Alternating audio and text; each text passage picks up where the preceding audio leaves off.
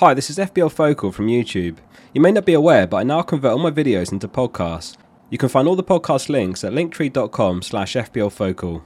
That's linktree.com slash fplfocal. Welcome back for another video.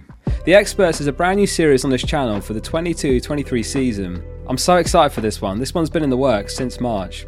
Over the summer, I've been recruiting hundreds of FPL experts, some of the greatest FPL managers to ever played the game, including a bunch of top content creators.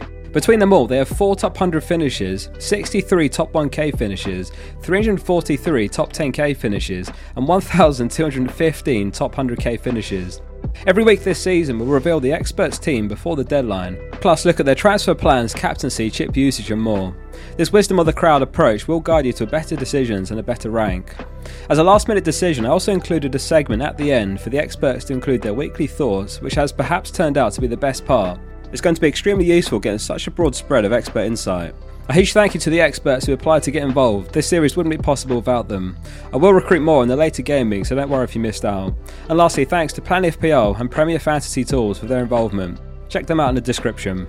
So let's start off with the expert team, which consists of the highest owned players within budget. It's a 4-4-2 formation, and if you thought Jesus' ownership at 70% was really high, among the experts he's the second most owned player with 96% ownership. Alexander Arnold's the only player with 100% ownership across every single expert team. He was the top scoring defender last season, and he led for expected goal involvement, followed by Cancelo and James, who also make the team. There's so much value in the premium defenders this season that at a minimum you should be aiming for two or three premium defenders. Here's the overall percentages among all players. Interestingly, Diaz has double the ownership of Robertson across the entire player base, but there's a clear different opinion among the experts as Robertson is actually 10% more owned. Certainly last season, Robertson scored more points per match and he's cheaper. You'll notice bottom right that the expert team has 1 mil in the bank using the most owned players. The Robertson and Bailey combination has 81% ownership. The next highest percent combination is Diaz and Dalot with 54.5% ownership.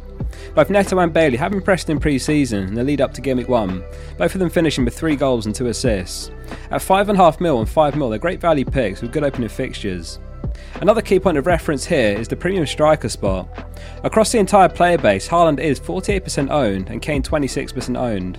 Among the experts, it's reversed. Kane is 64% owned and Haaland 37%. So although there's still a lot of interest for Haaland, it's actually Kane who's their favourite. Perhaps a signal of their experience in opting for a more proven asset in Kane rather than gambling on Haaland.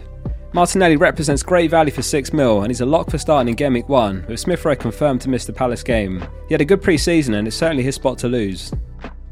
As far as the formations are concerned, 4-4-2 is by far the dominant formation, used by 73% of managers, followed by 5-3-2. However, with the likes of Neco Williams and Pereira offering so much value, 4-4-2 does look like the strongest formation.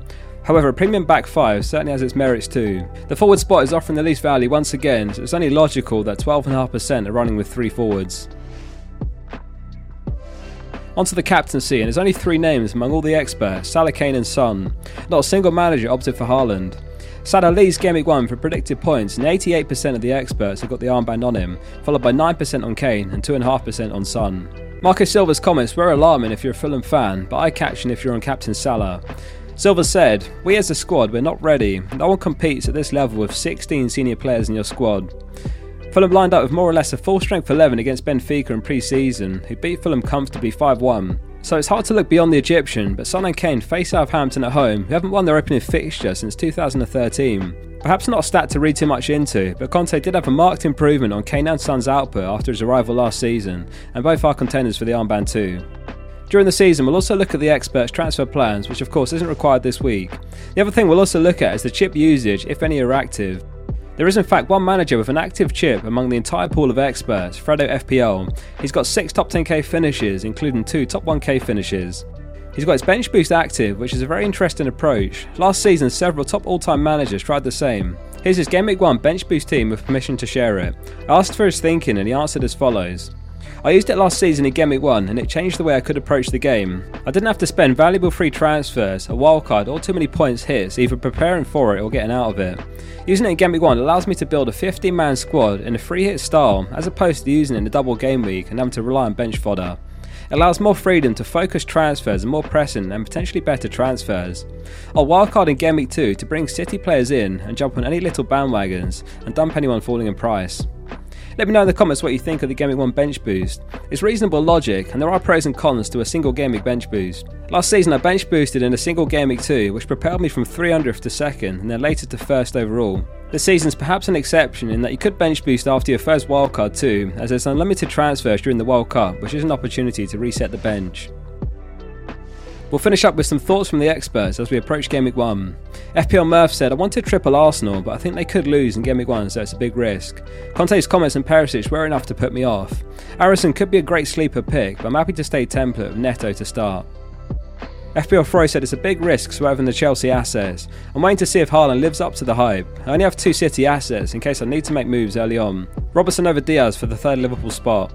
Tora Fenn said Diaz is overrated and wasn't that good for points last season. Some other 8 mil midfielders are better in my opinion. FPL Harry says Game Week 3 feels like it could be a key turning point when looking at drafts. There's been a lot of comments on the template. Hayes FC says go with the herd, separate later. Hogmeister says Game Week 1 is not the time to seek differentials, don't be afraid to go with template picks. Sultan Saeed says stay safe and stick with the pack and not fall behind early doors. FPL Matt says I'm just trying to achieve balance and stability in my Week 1 team. The first couple of game will give us so much info and there will be unexpected transfers I want to make. Therefore, in my starting team, I'm just trying to pick players I'm confident will do well and not booking any transfers in advance. This means, for example, going for Kane over Haaland because he's a proven FPL asset and avoiding the riskier picks like Neto or Perisic. I also want to ensure my team is structured in a way that I can easily swap to players in common value positions. For example, ensuring that I have an 8 mil midfielder and having a decent second striker in case of the any 6 to 8 mil forwards starting strong. I'm also keeping 0.5 mil on the bank so I have some flexibility for moves. Regarding Kane versus Haaland, FPL John says, While I'm not sure who's the better choice, I'm on Haaland given the quality of the team around him and Bournemouth in Game Week 2. FPL Aya says, I'm leaning towards Haaland over Kane. I don't think there's a need for Kane if I want Haaland for Game Week 2. Twitty says, I'm playing it fairly template. Zinchenko and St Maximin are my only differentials at present. I've got 0.5 mil in the bank to allow for Kane to Haaland in Game Week 2 if I get scared and if prices change. Charlie M says Walker for 2 mil less than Cancelo is a steal if Cucurella isn't finalised. Cancelo is a better asset, but not 2 mil better. And lastly, Holly Shan says Salah scored in every Game Week 1 fixture for Liverpool. I hope you enjoyed episode 1 of The Experts, and if you have any feedback, do leave it below. I read all comments, I always like to hear from you. Hit subscribe for more of these to come every game week all season. Tomorrow I'll be sharing my final Game Week 1 team as well. See you soon for the next one. Social Podcast Network.